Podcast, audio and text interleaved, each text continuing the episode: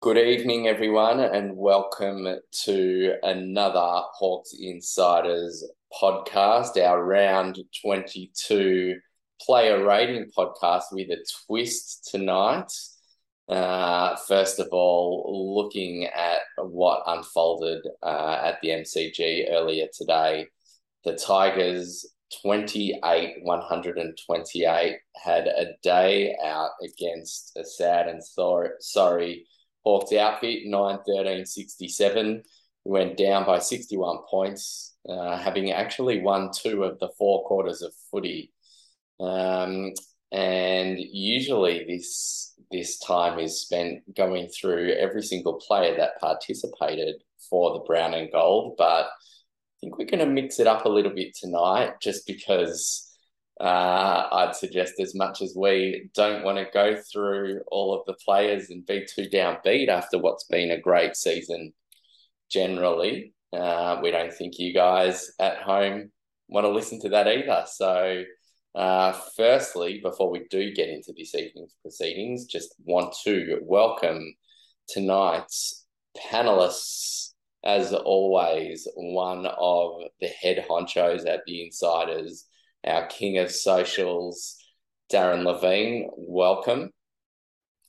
Hey guys, um, glad to be here. Uh, it was had a bit of fun on socials today.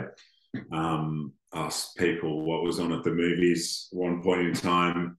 Um, kind of kind of kept me sane through that performance. I think in the end. So yeah, really really games to forget, and I think we will move on from this one pretty quick. I'm sure for you as well, Daz, you were able to move pretty move on pretty quick when once the game finished, you could switch it over onto the Bombers. Yeah, that's right. The uh, Harry Harry Sheezel Cup there, the uh, the Port Bombers game, and um, yeah, they're in full tank mode as well. So that game made it even more pointless for us, really. Uh, joining us tonight, he's our Box Hill guru, he's our list analysis guru, he's our draft guru. He wears many guru hats and just warming up ahead of the silly season where you really come into your own. Daniel Prinz, good evening. Evening, Weesey. Thanks for having me, mate. It's better to be here than it was to watch what the Hawks put on show this afternoon. So, yeah, let's uh, let's change it up because I don't want to give too many fail marks today. I don't like giving fail marks. So no, and again, I think uh, as mentioned in the context of the season, which certainly is anything but a fail. Uh, there's no need to go to town uh, on the dozen or so players we would otherwise have. So we're just going to shake it up a little bit tonight. It might be a bit of a quicker pod just to keep it up vibe and interesting. The first question that did the rounds amongst our WhatsApp group was who got a pass mark for today. Um, and there's probably maybe half a dozen players who actually could say that they won their position or um, put absolutely everything in and came out um, looking okay. And the first of them uh, I'm going to kick off, I think, would be captain in waiting for mine, James Sicily, the topic we've discussed uh, a fair bit recently. Sis finished the day, and uh, we'll get into where he actually played today because he found himself further up the ground through the middle, kicked a goal up forward. He had 30 touches, finished the game with nine marks, kicked that goal that I mentioned, 715 metres gained. So that in itself is a very big number for Sis. Five score involvements, five inside 50s, again for mine um, of all the players out there. One you could definitely say could could uh, walk away happy with what he did. Daz, what are your thoughts on Sis's performance today? Yeah, I agree. It was a it was a decent game from Sis, and didn't mind him in that role. I don't think it's as Sammy Mitchell said, it's a pretty experimental role that he played today, and just about kind of giving him another string to his bow. I think they really had to move him back um, a lot sooner than they wanted to because we were just getting absolutely killed there by Lynch and their forward line. So yeah, it was it was good to see him further up the ground, and think he had a pretty decent game in the end, um, all things considering. Prinsey, thoughts? Uh, the 715 meters gained is is interesting. I wonder how much of that was really to Hawthorn's advantage. I think Sis loves a big, long, long bomb, and uh, and you know there was a couple of Daz touched on the midfield move, and um, a couple of things worked. You know, the commentators even touched on it. Um, you would rather him getting the ball sort of mid ground to be able to set up an attack, uh, as opposed to some of the haphazard kicking uh, into the forward 50 that we had throughout this week and in previous weeks. So, um, if we can utilize his penchant for long kicking, but long accurate kicking uh, into the forward 50, maybe that's a, a way we can uh, get a little bit better with our forward 50 entries because other than Jack Scrimshaw today, there wasn't many people, there weren't many people that went into the forward 50 with a plan. Um, so Sicily does present that option. Um, it's a shame we don't have a number of him because uh, he can play so many different roles and he's such a versatile player uh, and just very good at everything he does. So, um, yeah, good game by. Um, I mean, we may as well call him the skipper, right? I mean, there's not going to be, there's not, there's nobody else that's going to get it from him, is there? But um, very, yeah, good game by by Sicily, and uh, and and I think he led led from the front, even if he did have a freer role in the majority of the game the kicking forward's really interesting because I mean it's difficult without having Mitch Lewis in the team, without having your second ruckman that that's resting forward in the team to go. You don't necessarily want to just bomb it long 50 or 60 meters, especially when you've got a team who've got some pretty key defensive stocks. I guess the one of the issues would be that the flip side side might be uh, pick it up, kick it around the corner just to get it 30 or 40 meters. And uh, Tom Mitchell's kicking is probably the result of that at the moment and, and today more than ever. Uh, there were a few turnovers straight to opposition that hurt. Yeah, and I think it's a combination. It's a really good point, Weesey, because you know you can't you can't not kick it long and or not kick it short. You have to you have to get in there somehow, right? And I just feel like uh, there was a combination of our forward structure just not being right, um, the personnel not being there with, like you said, no Mitch Lewis as our main target man, McEvoy rucking solo, so not being able to push forward as much as he would have liked to present that real big marking option that you can put it on top of the head of. Cozzy's form being down this year in com- uh, comparison to uh, last season, um, and just not Gunners and, and Luke Breust not being able to create a lot of separation. And look, the Tigers have a very good, experienced, tall backline, and it seems like we kicked it to their advantage more than we kicked it to our advantage. And I think not only did they kill the ball or mark the ball well, but when the ball hit the deck, it was like it felt like it was two or three Tigers uh, smalls to every one Hawthorn small. So it came out quicker than than it went in.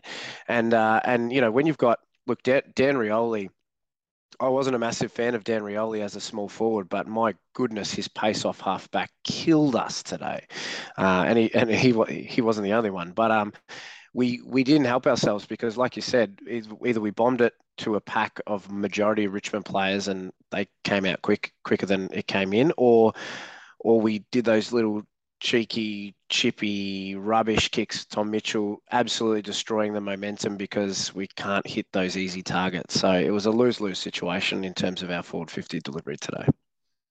Yeah, Rioli Rioli's interesting. Uh, us Hawks fans are talking about Blake Hardwicks and Jai Newcombes being our smokies for the All Australian 40 squad that we'd like to think are chances. If I'm a Richmond supporter, I've been look, talking about Rioli's chances. He's having a great season. Now, Daz, while you decide um, who is the next player to get a pass mark, you just shout a name out, and I'm going to Bruce McAvaney from 10 to 15 years ago. I think one of the most unheralded uh, segments of any AFL broadcast of seasons gone by. I'll stat you up. Yeah, well, this player doesn't have a lot of stats. It's it's really about what he did to the opposition, and that's Finn Maginness once again um, for his negating role and one of the most exciting players in the competition, Shai Bolton. Um, just he was pretty anonymous, Bolton. I think he kicks a goal and had 13 or so touches, but Maginness was just wore him like a glove, and it's it's a pretty pretty amazing list of scalps that he's got this year.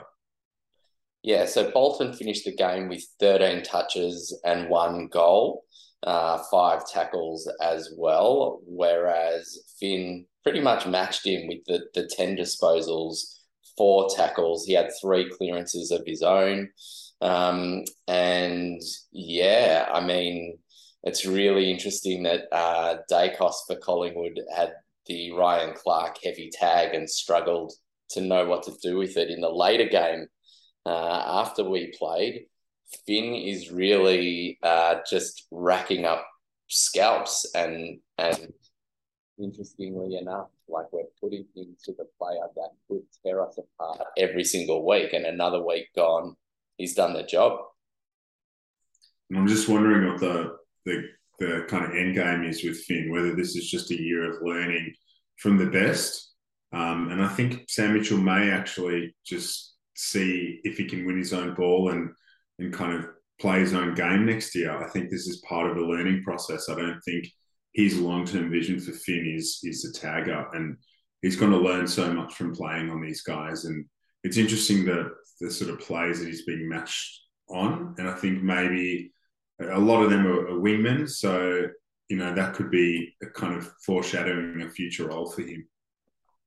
So, question for you, Prinsey, with regards to this. We know Kane, our mate Kane Cornes, is a massive fan of the tag. And, you know, for years, especially when we've played teams like Collingwood, we've appreciated Tom Mitchell not being tagged uh, and scratched our heads as to why week after week he would be allowed to do what he wants. At what point do you think um, Finn's the staple in a tagging role, whether that's actually in the guts or off um, half forward to, to deny a half back runner from the opposition versus going, you know, in two or three years' time. No, no, forget having someone in there with that negative negating tactic. We want all of our players just to concentrate on winning their own ball because we're playing such an attacking, aggressive game of footy. How, how does that balance sit within the development over the next couple of years? Yeah, it's it's a really good question, and the key word there is balance, right? Because um, I don't think it's one or the other, uh, and I think if you have a look at some of our older midfielders in the group at the moment, they're I think it's fair to say without um, saying anything earth-shattering, they're fairly one-way runners and uh, and one-way players, and uh, and and Mitchell and O'Meara don't do a lot defensively for our midfield unit. And I think it's one of the reasons why we really struggle when opposition teams get a run on. Um, so I think this is an education piece from Mitchell. I think if you look at last year at Box Hill, uh, when he, when Mitchell was Finn's coach there, there was um, play off half back to learn, you know, how to set up from behind the play. Um, this year, there was play outside as a wingman, use your endurance, play um, as a defensive forward to negate that that runner off path back, like you said. And then there's been times where we'll play you in the middle, um, let you go to work, and then other times where we're going to get you to run with the opposition's best player to learn where to run. So um, I think we can all we all understand. And for anybody that knew uh, Finn coming through in his draft year, he was an athlete first. Um, this is the football education side of things, Sam Mitchell style, and I think that that's the really exciting part. Is Finn's learning all these different things that he was never asked to do in his junior in his junior career, um, because he was so good at just finding the footy and he was a beast of a runner. He would he sort of not coasted through on that, but that got him to where to the point of being drafted. But the AFL is a different ball game, right? So if you don't constantly evolve your game, in the end you end up like a bit of like Tom Mitchell is right now, where we're looking and going, how do we fit this square peg into our round hole that the midfield uh, needs at the moment? So. I think, um, and it's a long way of answering your question, Weesey, but I think it's probably another season worth of tagging, to be honest. Um, and it's going to be different roles. I think the most impressive thing about today, and I said it in our WhatsApp group, I was worried when he lined up on uh, on Bolton because Bolton's different to the other players that he's tagged so far this year. It's been Ed Langdon, powerful straight line runner, um, really good endurance base. Tim Kelly, likewise. Um, you know, those types of players. Touk Miller. Touk Miller, great endurance runner, but straight line runners. Bolton is a different level athlete. He is agile, nimble. He's like a cat. You know, he ducks and weaves and um, th- threads his way through midfield traffic. That's a different player than what Tin- Finn has tagged so far this year. So for him to do a job on somebody like Bolton, who's just electric um, and plays through the middle, off half back, half forward, and Finn went with him and really nullified his impact in a game where we got flogged, I think is a huge feather in his cap and just shows that maybe again he has this big body shape, but he he can do different things and he can go in different areas. And I think I think eventually he becomes a just a a premier on ball winning winning midfielder and and breaks away from having the hard tag. But I think what this education piece teaches him is that Mitchell wants two-way runners. He wants people that can do both, and uh, and that's why Conor Nash stays in the team. That's why Jai Newcombe is our number one midfielder because those guys like the defensive stuff as much as they like the attacking stuff. Dylan Moore is another one who will chase and tackle and harass all day. So um, it's a it's a really good. You can see the evolution of what Mitchell's trying to do with our midfield unit.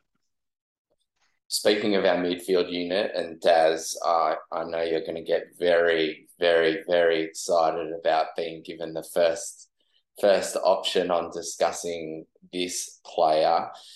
Jai Newcombe gets a pass mark today. He finished the day with 29 touches, three marks, six tackles, four clearances.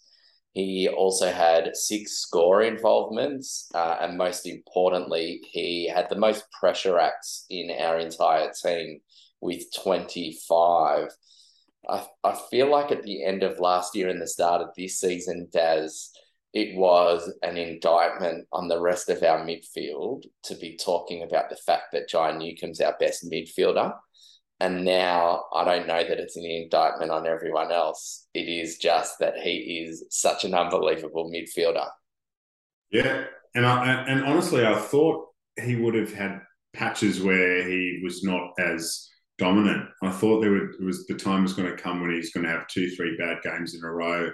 Um, maybe go back to Box Hill to work on some things. It didn't happen, and that just shows how he's at, at you know, at the level and dominating at the, at the level. Sam, I think Sam Mitchell in the press press conference spoke about how he rarely has any bad games, and his bad games are pretty okay games by anyone else's standards. So if he takes this year as a complete body of work and and takes that level of consistency into next year and then improves on it, then he's far and away far and away our best mid, and that just you know fast tracks the rebuild too because we've found a player. What I don't understand, Prinsey, is you know we know he was picked up late, um, so we know he came into the system late, but I I struggle to get my head around the fact that he is still just a kid. Like he's just a kid playing yeah. under 20 in that under 22 bracket like he's not in that next phase of you know 23 to 25 really needing to piece consistent footy together. Like he's he's a child playing the game still so to be able to do it at the level is just i don't know what your thoughts are. For me it's actually mind-blowing yeah, absolutely, and I think um, I think the story adds to that sort of uh, mind blowingness of of it. You know, coming from the Gippsland League, missing out on Gippsland Power selection, COVID year, coming down to Box Hill as like a train on player. Um, Mitchell loving what he saw and just said, you know, he's in the team. I don't care, you know, who who has to miss out, but this kid's playing, and then getting selected on the back of what eleven games at Box Hill and it's just it's just it just doesn't look like stopping, right? It's like a runaway snowball, Jai Newcombe, and it's uh it's just picking up pace. And I think the exciting thing, look, we like you said, you sort of don't realize that he's effectively the same age or slightly older than Connor MacDonald and Josh Ward because of the way he goes about it, and also because he he kind of looks like a man. Like he hasn't, he's got that more developed body, so he he hasn't come in with the the um, Connor MacDonald or Sam Butler skinny frame and had to adjust to the physicality he just cracks in so hard. Um, and he's the only one of our young players that hasn't been managed at all this year and won't be, and will have played every game of the, the year. And that's just an incredible effort for a a 20 year old midfielder who's still on the rookie list. Um, to be to be to be doing that sort of thing and to be in the same conversation as Nick Daicos, um, you know, at this stage of the year when, you know, like we, we keep harping on about 18 months ago, the kid was playing for Poowong in the Gippsland League, um, is just phenomenal. And it's, it's pure unbudgeted gold. That's what it is because you expect to bank your top 30 draft picks. And you'll hear me harping on in the next couple of months about getting four, three to four picks inside the top 25 to 30 in this draft because that's where the hits are.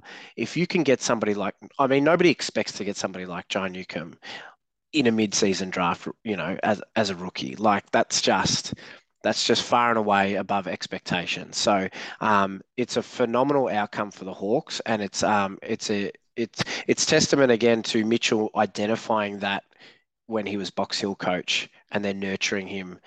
And, and and it's testament to Jai Newcombe's ability to just adapt and take on every step up in intensity. And I just don't see it stopping. And I wonder where his ceiling is. I think there are people in the AFL industry that have sort of given him a ceiling of good. Phys- I don't I don't know. I think he could be Clayton Oliver type player. I honestly do. Um, I can't see what Oliver does that I don't think Newcombe could do in a couple of years. There's there's nothing. So, and I, I dare say he's a better user by foot than Clayton Oliver too. And for everyone out there, no doubt you can tell from the passion he's speaking with, he actually did suggest we just run a full 45 minute hour session on Jai Newcombe. And I definitely would have been up for it. But um, yeah, given some of the feedback we've had over the last few weeks, I think variety is pretty important uh, with what we're doing with riders. So um, maybe we can do maybe we can do an off season special one. Yeah, we'll do a special edition. Yeah. So he, he, he turned 21 less than two weeks ago, so he's played the season as a 20 year old.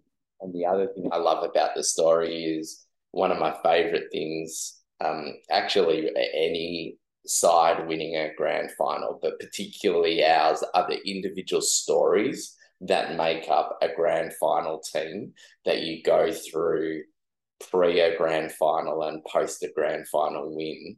And yeah, the the Newcombe into blank double as part of our next premiership, like those recruiter stories are just going to be uh, extraordinary. So we'll move on from Jai.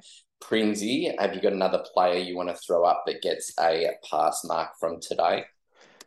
I do, uh, and it's maybe I don't know if it's slightly controversial, but I want to uh, give Emerson Jeka a pass mark for his efforts today. Uh, in a day where uh, Tom Lynch had his way with both James Blanck and Denver Grainger Barras, um, Emerson Jeka was able to keep uh, Jack Riewoldt goalless and got a little bit of it himself. Looked pretty good with the ball in hand, and uh, and just just did everything he could under the onslaught of inside 50 entries and very good inside 50 entries to keep his man uh, sort of out of the game. So uh, for a for a kid in his fifth game, fourth game, um, playing in a position he's only played in for about six games in total, uh, I think that's a phenomenal effort. Daz, anything you want to add to that? Oh, I just, you know, I think he had three intercepts in the first quarter. He it just looks like a he just moves beautifully, um, and he's got a beautiful beautiful kick. Um, he's going to be a fixture of the team next year, Emerson Jeka, and he's continuing on some pretty great form at Box Hill, and I think they found a, a role for him. Um, sadly, that means our kind of promising forward stocks are um, one uh, one less person or a little bit lighter at Box Hill, but um, yeah, it's hard to see him being unseated from that sort of half back role that he's played so well the past few games next year. Yeah, for me, I think the only disappointment was that he clearly faded. You mentioned those three contested marks in the first quarter. He finished with three marks for the game. Um, but if you took his first quarter as an example, as a body of, of work, uh, he was just everywhere. And he's kind of, for me, he's like a total combination of in the air looks like Sis, but then, you know, when he comes back down to the ground, he looks like Scrimmer. The way he like moves and the poise that he's got and, and the silk that he's got. Um, and so to have a big guy with those combinations, I think I think he's already put himself in the frame as, as a staple, certainly for the first half of the season next season or, or to start with in that back line. Next up, in terms of a pass mark, I'm going to give a shout out to our outgoing captain, Ben McEvoy. Um, whilst he was by no means exceptional, I think he, he halved the contest in the ruck today. He finished the day with 13 touches, 29 hit outs, kicked a goal, eight tackles, four clearances. Um, and uh, in terms of the stats versus Nankervis, they're near identical. Um, uh, there are a couple of different stats that go either way, but um, generally speaking, that contest was halved. So um, his presence in the middle of the ground, Prinsey, I, I feel like um, he's shown again um, what a big hole we've got to cover in terms of our ruck department.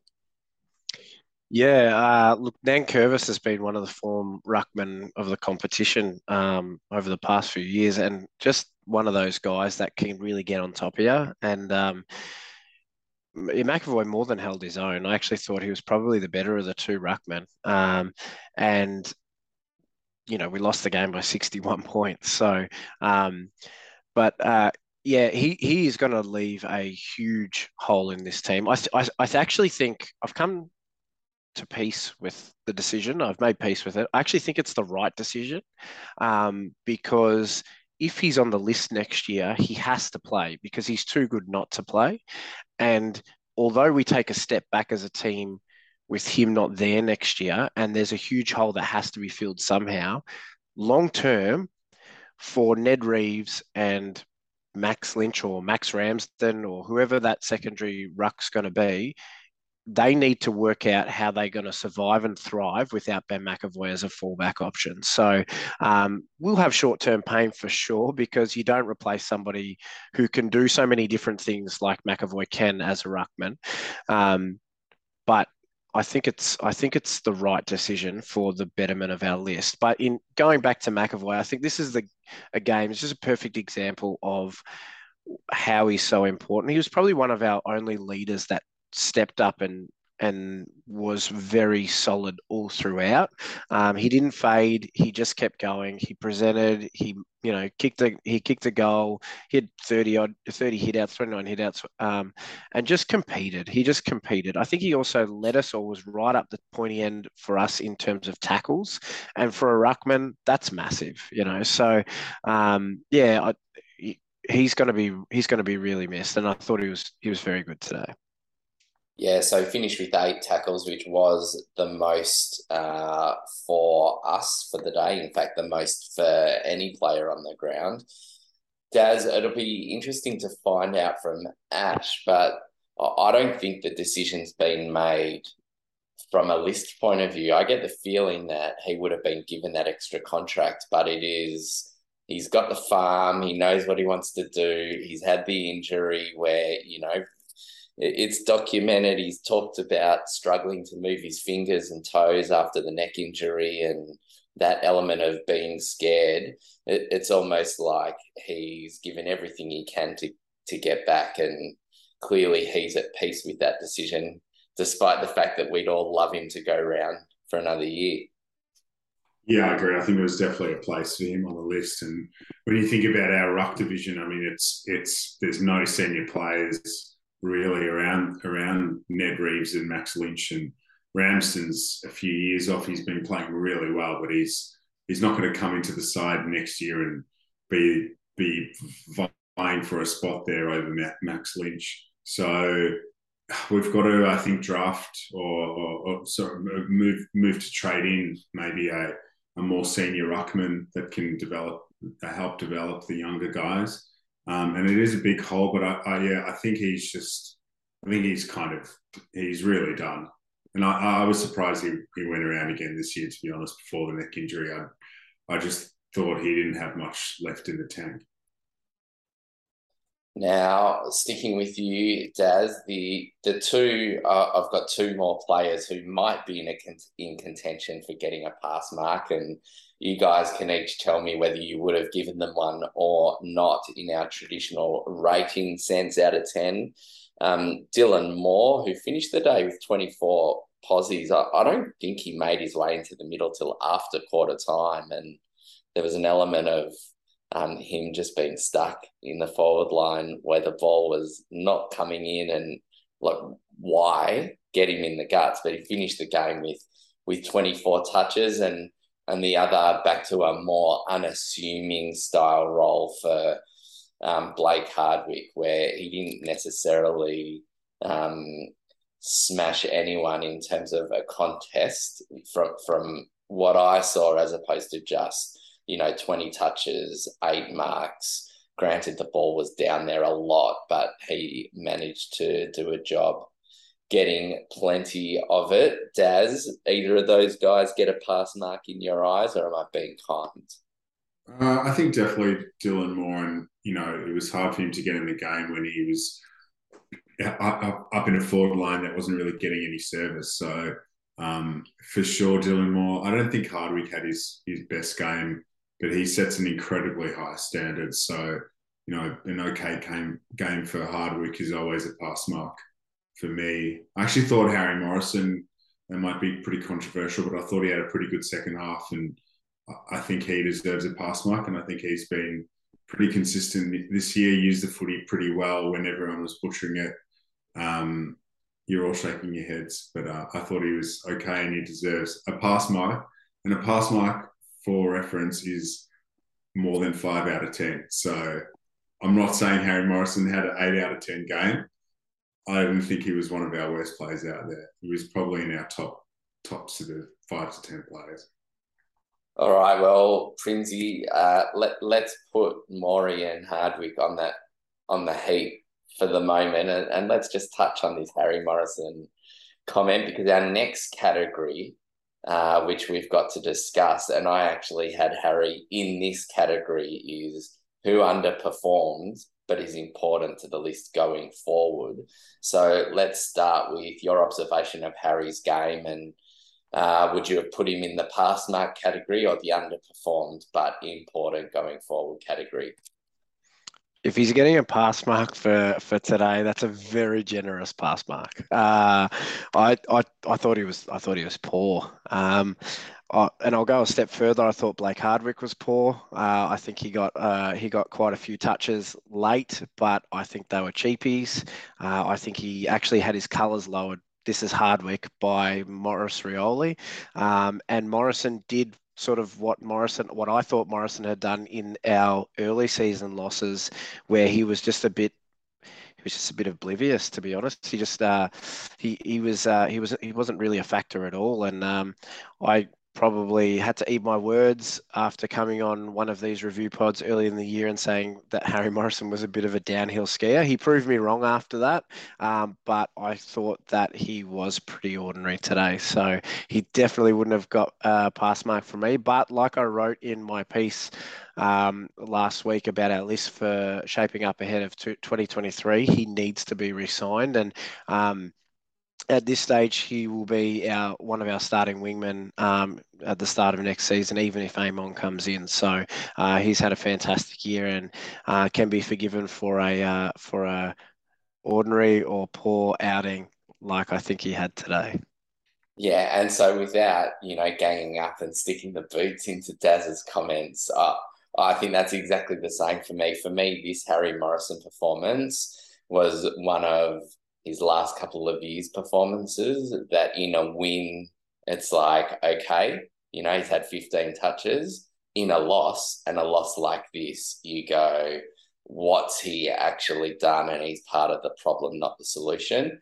Notwithstanding the fact that I put my hand up to say he's had a brilliant year. He gets that extra contract. He deserves a starting spot in the 22. So for me, a game like today can be forgiven. Um, Daz, now that we're done, you know, taking that comment to the cleaners, I want to bring someone else to your attention. Um, and I've, I get the feeling that we're all going to agree on this underperformed, but important to the list going forward. Really, really disappointing day for me. And I'm his biggest fan for Will Day, who had 14 touches, two marks, uh, and really didn't seem to get involved at all. Yeah, it was. I don't know what more to add to that. It was a pretty pretty ordinary day for Will.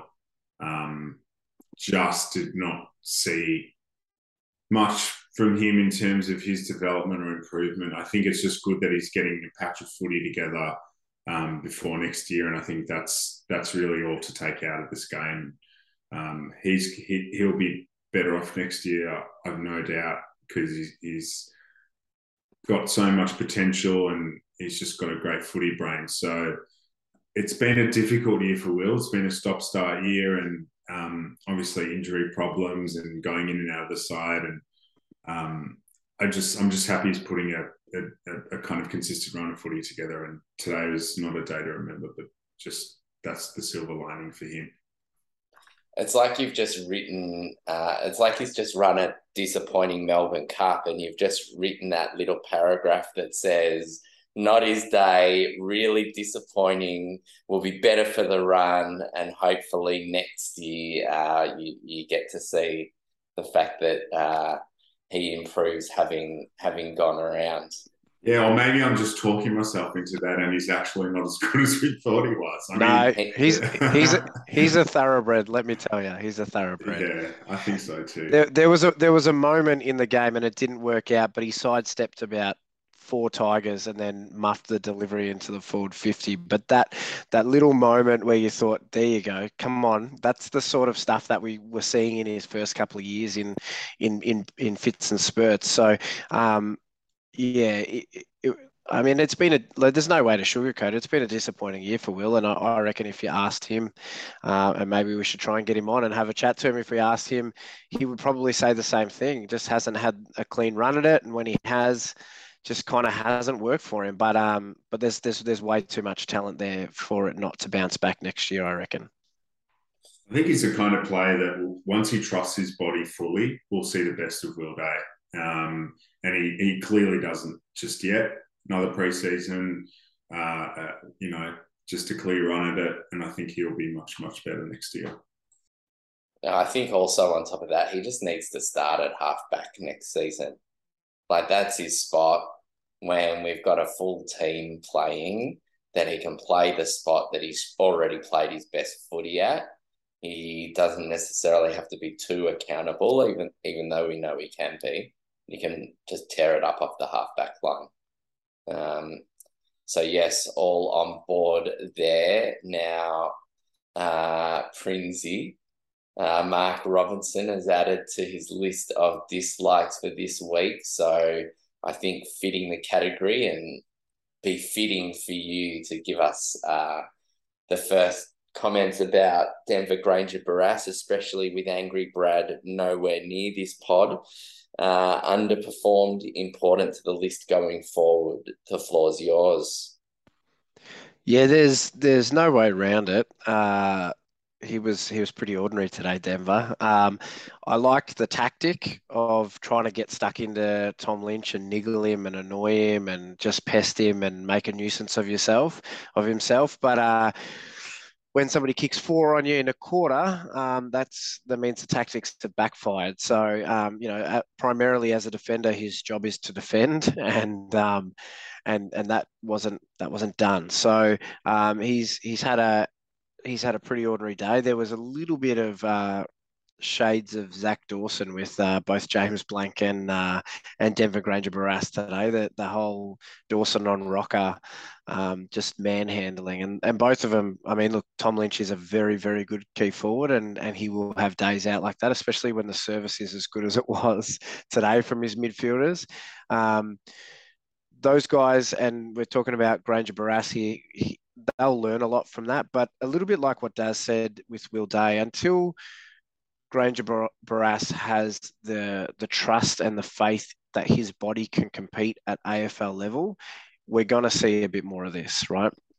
And um, and I think the next preseason is incredibly important for uh, for Denver because he needs to put on some strength and some muscle um, so that he can he can wrestle with these big guys um, because right now he gets ragdolled. He can't get front position. He can't even hold position um, because the bigger key forwards just have their way with him, and um, and that must be destroying his confidence because he's not attacking the football consistently in the way that I saw him through his draft years and even in his first year at AFL level.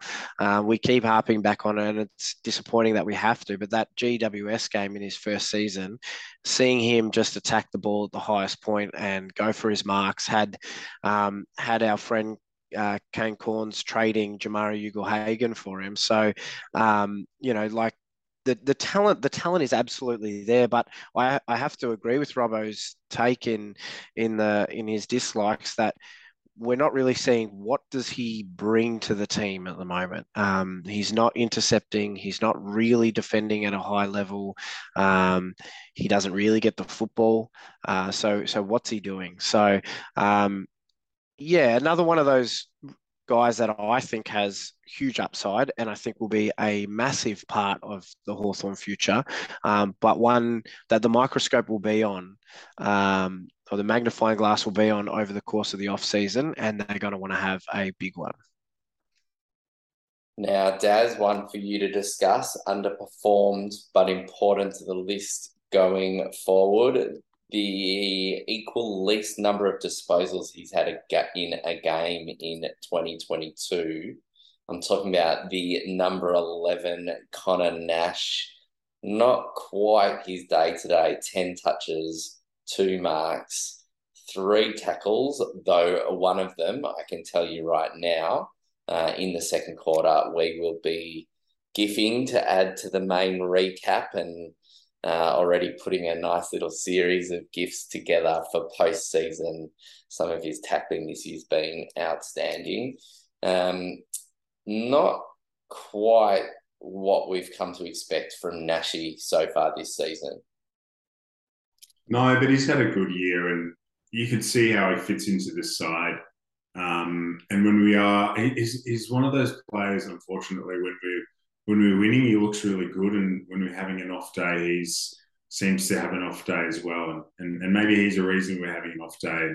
We were really, really battered in the midfield today. I think Prestia just had an absolute day out in terms of clearances, and we just I think, I think Nash didn't really make his presence felt as he had you know, uh, throughout the year. So yeah, a disappointing day for Nashi, but it shouldn't really overshadow what's been a pretty good year for him um, and, and, and a career defining year. Yeah, and I think, I mean, it's grain of salt, right? We've got to pick a few people to talk about, and in the overall context of season, how happy we are. An individual performance in a crap game of footy where we've been thumped in round 22 that doesn't mean anything. You know, these comments are not about trying to put it on, you know, up in lights and and and pick, you know, have the vultures picking at the carcass of the body or mm. anything like that. Although we might talk about Jarman Impey at some point, but before we potentially do that, Prinsey, anyone else from today you want to talk about underperforming but important to the list going forward?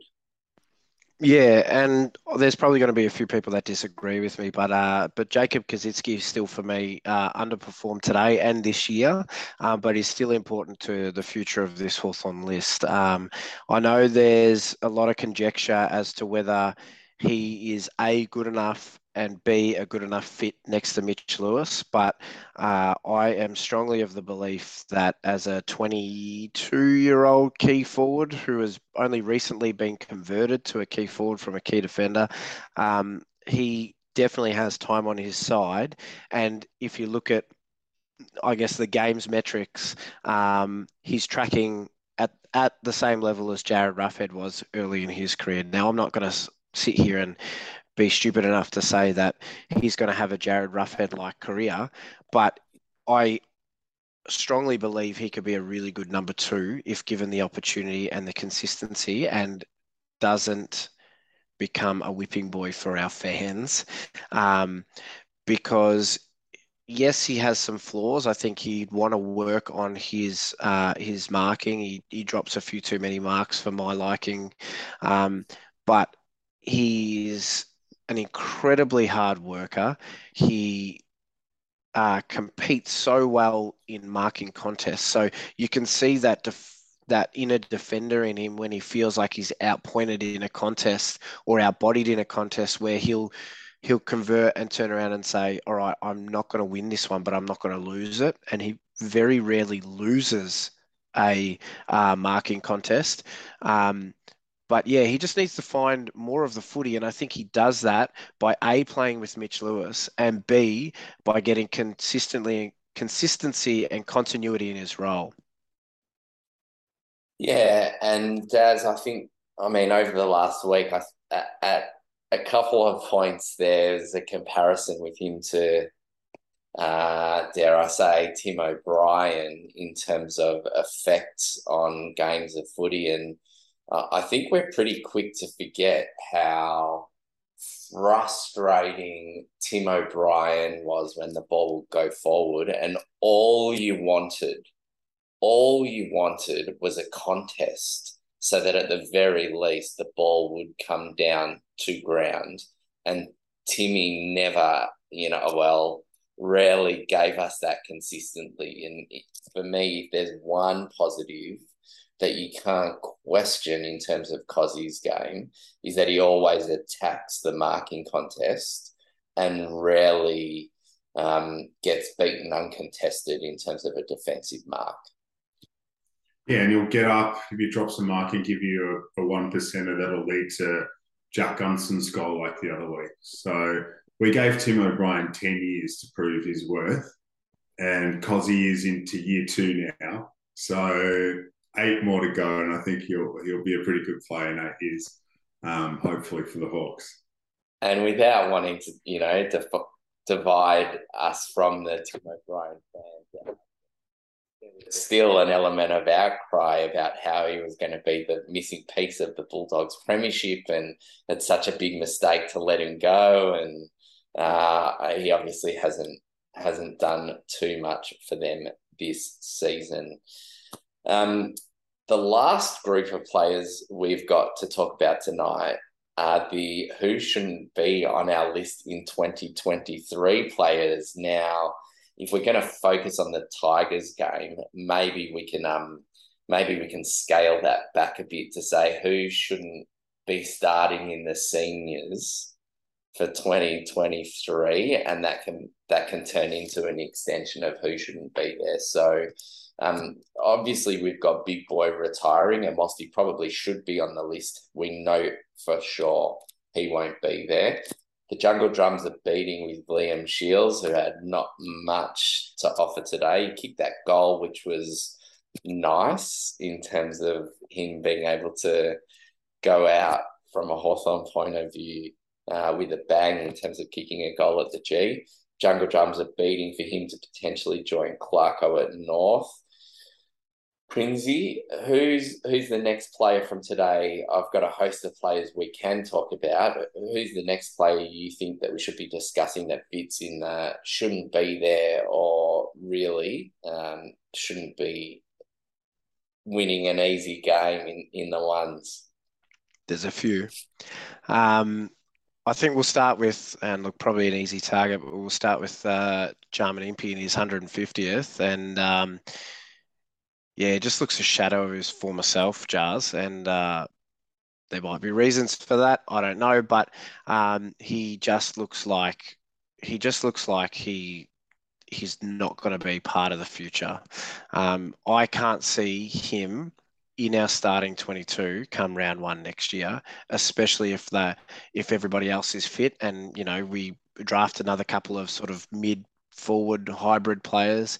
Um, you get development out of Sam Butler and maybe fitness and some development out of Tyler Brockman. Um, yeah, I just can't see where a spot is for Jarman in our team. And it's a real shame because I really, really, really like Jars and I think he's been good.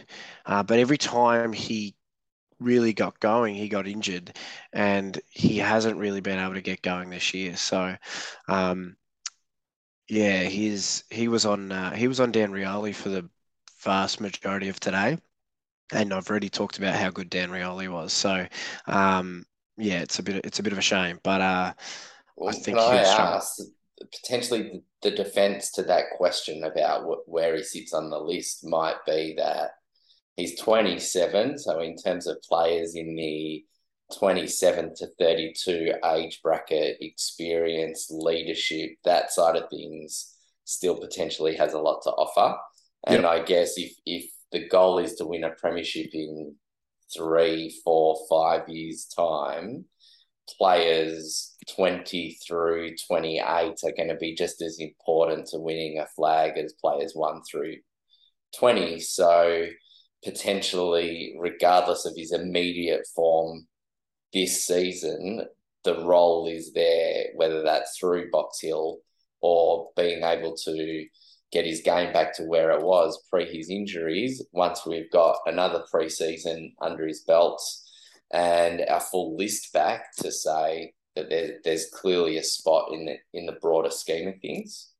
Yeah, absolutely, and I think um, I'm not, and by no means am I saying he's done, like sack him off the list. I think the reality is, you know, there's going to be guys moved off the list that are probably sitting in that space you talked about. We see at the moment uh, the Dan Howes and the Tom Phillips. They might not be around next year. I think maybe Impey becomes that type of a player for us. They can come in and do a job, um, but you know, I think over the course of the next couple of years, we're probably looking at phasing Jarman Impey out of the first 22 and maybe having him sort of 24 to 26, 28, sort of in our depth chart. Okay, well, speaking of phasing players out and players who shouldn't be on our list, um, Daz, I want to just talk about Jaeger O'Meara. Uh, no, no, slightly tongue in cheek. Everyone knows where I sit with Jags. Um, uh, let's, do you know what? Let's talk about Jaeger and Titch as a combination. Um, because obviously they should be on our list. They don't have any draft capital anymore that they've had in the last couple of years. Again, I just mentioned the age, leadership, experience side of things. So Jaeger and Tom are somewhat of an important part of this group moving forward. Where do you see the two of them, I guess, fitting in over the next? I see Jaeger fitting in, but I, I don't know. Tommy Mitchell for me is just a square peg in a round hole at the moment. I don't understand what his role is in the team. He gets high possession games, and it's this is today was one of the worst 31 disposal game I've ever seen. Uh, he a, did start. He did start on the bench again for the first seven or eight minutes of the first quarter too. Yeah, and I think Sam Mitchell's sending him a message uh, because he, he's a Brownlow medalist, and I don't want to be disrespectful because he's a great bloke and he's he's done a lot of great things for this footy club. But in terms of the mod, the modern midfielder and the way that we want to play footy, I, he just does not fit into this side for me. And I'd rather, you know, like it, it's not like we're there's midfielders at, at Box Hill banging down the door, but I just think we try and accommodate him in in in certain positions that he's not looking particularly great on the half forward line either, or just running around sometimes on the on the wing. I just I just don't know where he fits in this team. And a performance like today's, I've seen that so many times. It's here from Titch. And I think his high possession games kind of mask really what are, what are very, very blunt performances at the end of the day. Yeah, it's I if I can just piggyback on the back of that, I agree with everything Daz said. I think regardless of to say something pretty full, pretty controversial, maybe. Uh, regardless of what we can get for Tom Mitchell, if anything, I think we need to look to move Mitchell on in the off season because I actually think he may be having a detrimental effect to Sam Mitchell's game plan.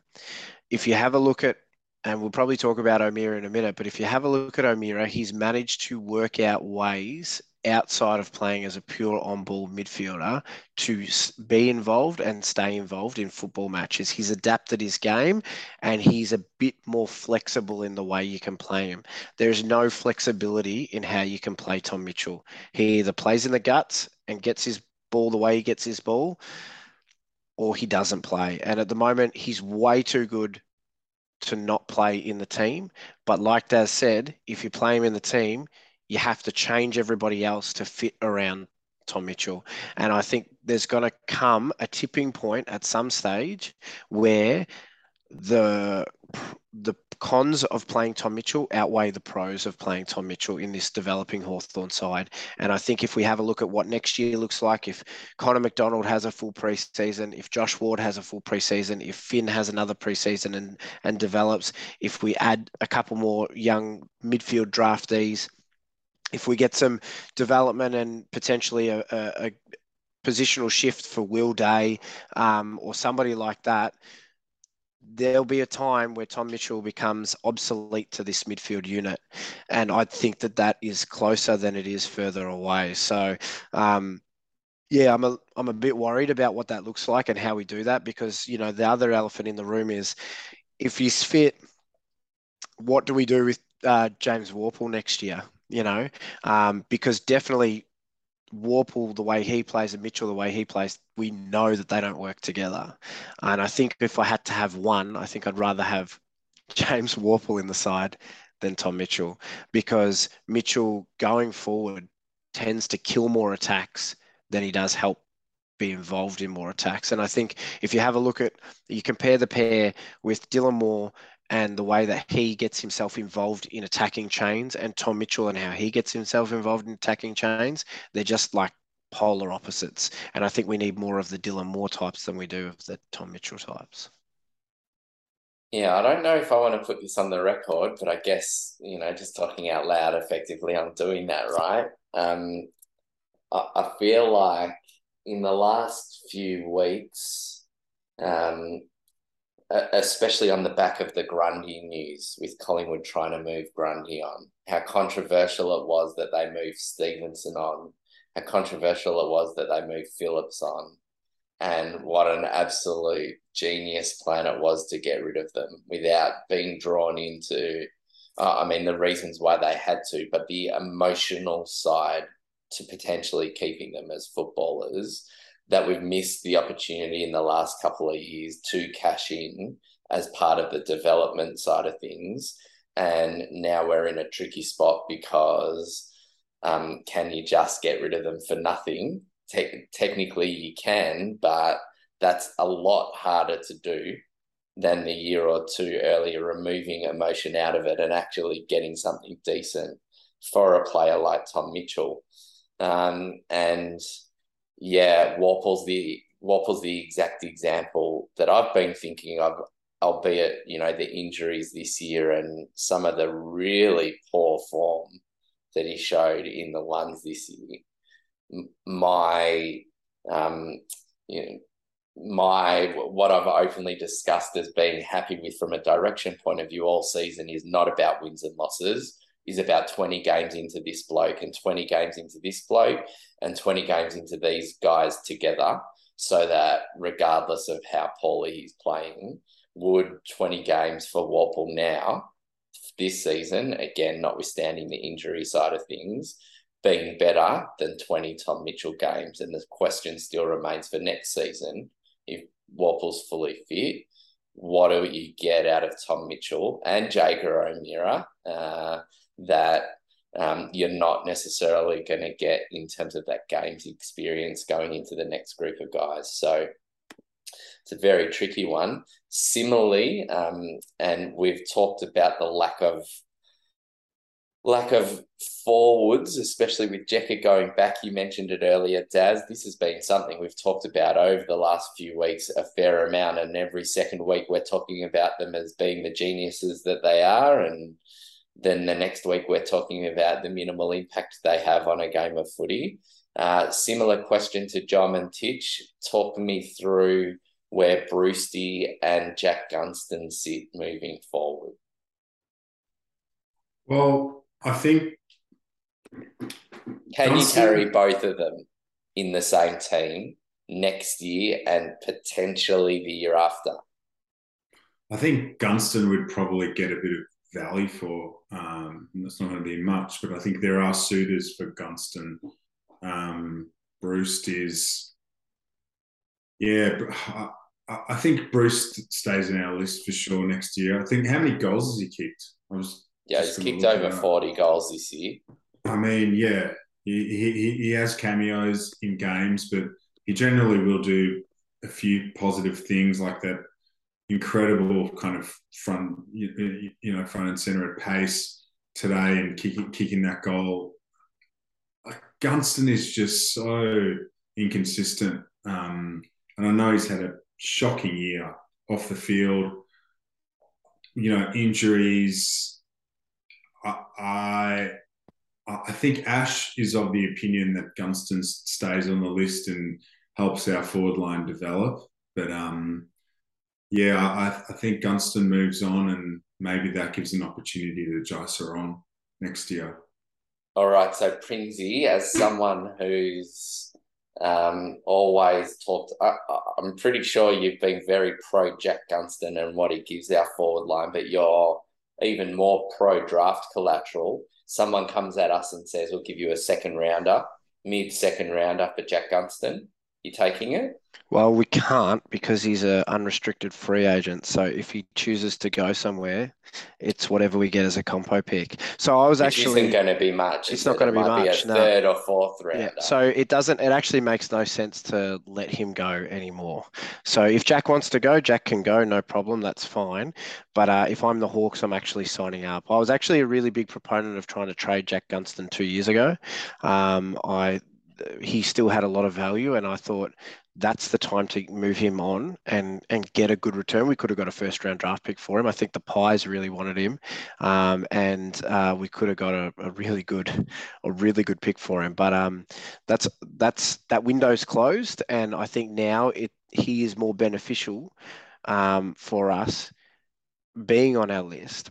But I think I think if you look at today, we have to realise, and, and in in in various weeks throughout this year, today he had to play as our number one key forward.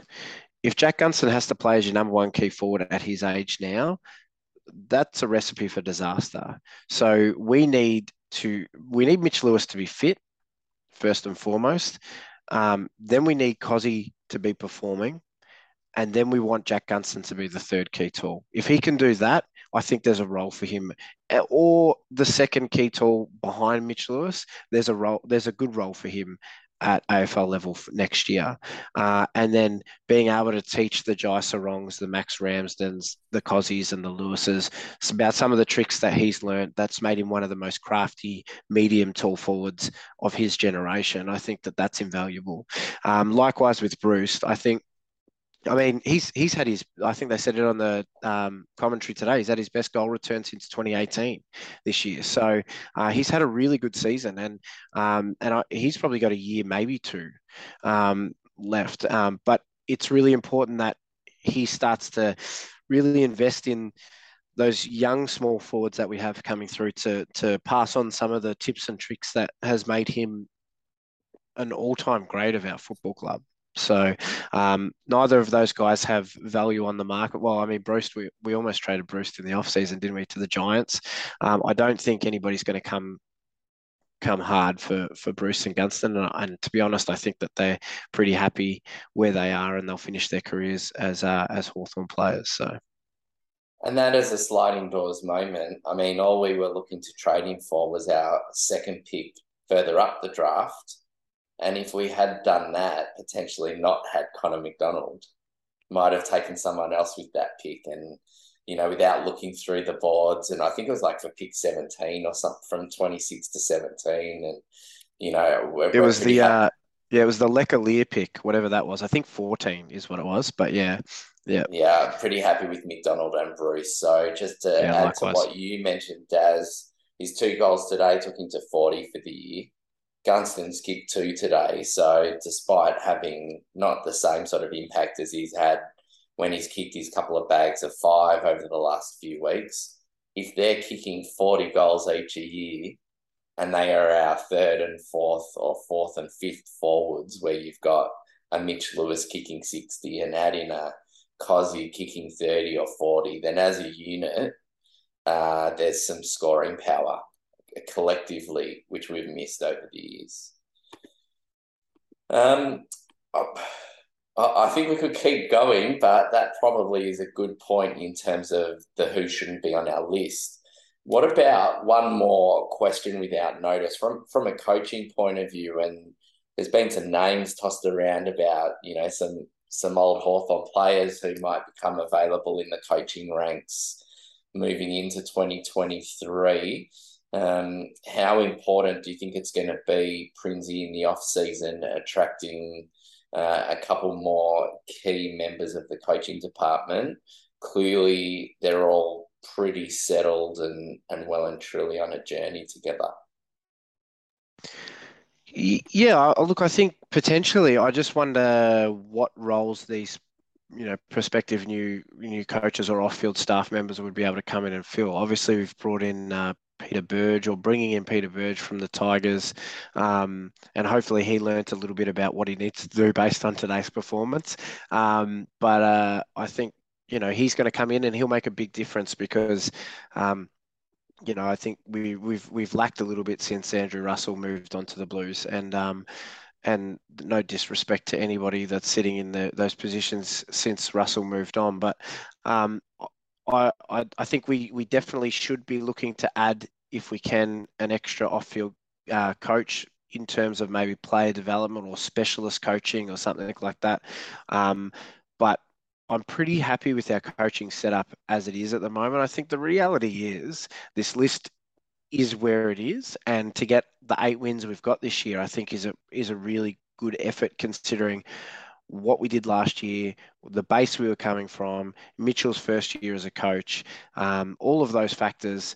And, and our list is just not that great. So the, the key is just keeping the perspective and not having expectations that far outweigh the reality of our situation at the moment and just enjoying the ride for what it is and watching these youngsters develop. And hopefully, we unearth a couple more Jai Newcombes, Connor MacDonald's, and Josh Wards. And then, you know, in, in two years' time, we'll be looking back at this and going, oh, this is where those guys were born and made and and forged. So um, you know the, the, these moments can be tough, and these games after these you know games like today, um, they're hard to swallow sometimes. But you know we've also got to keep in mind we had a third of our list out injured and unavailable to select today. So um, you know somebody like Ned Reeves, Mitch Lewis, uh, CJ.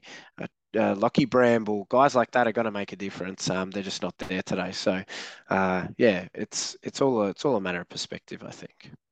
And Daz, just one final one to finish off. As Prinsey said, it's pretty important not to oversell the expectation too early on the journey. Otherwise, I guess you just kind of end up being the Bombers.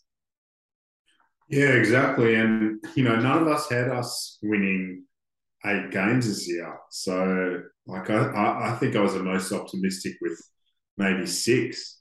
So the fact that we have finished uh, you know, prob- probably going to finish above the Bombers. You know, they're not in a rebuild phase, and there's a lot of clubs around us that are not in rebuild phases. So we've just got to really look, look, and have a bit of perspective on this year and go. It was actually pretty enjoyable in parts. We played some some really great footy, had some great wins. Um, and today it just felt like the players were thinking about preseason holidays and they were up up against uh, sorry uh, postseason holidays and they were up against a team that had a lot to play for and are gearing up for a big September. So just an absolute recipe for disaster and I didn't really have any hope or expectation going into the game today. It just seemed like a fait accompli before it even happened which is the yeah. definition of a fait accompli. I just realised. uh, look, I think that is the perfect way, uh, the perfect summation, the perfect way to end this pod. Daz Prinsey, thanks so much for your time. I think it's already this pod is already out there being referred to as the most positive pod that ever there was after a 61 point loss. So we've managed to to turn a how on earth are we going to sit for an hour talking about how some of our poorer players played into something pretty positive and hopefully all of you guys out there in Hawks Insiders land enjoy the listen on your commute in to work. Don't forget, we'll be back on the airwaves via Spaces on Thursday night. Uh, potentially the penultimate Thursday night of the season. We will come at you throughout the week with um, what some of our off season uh, what some of our off season movements look like. Um, keep an eye out for our review and other articles throughout the week. Join us in our space or listening to the Spaces pod this Thursday night. Thanks again, everyone out there. Hope you have a wonderful week. See you soon.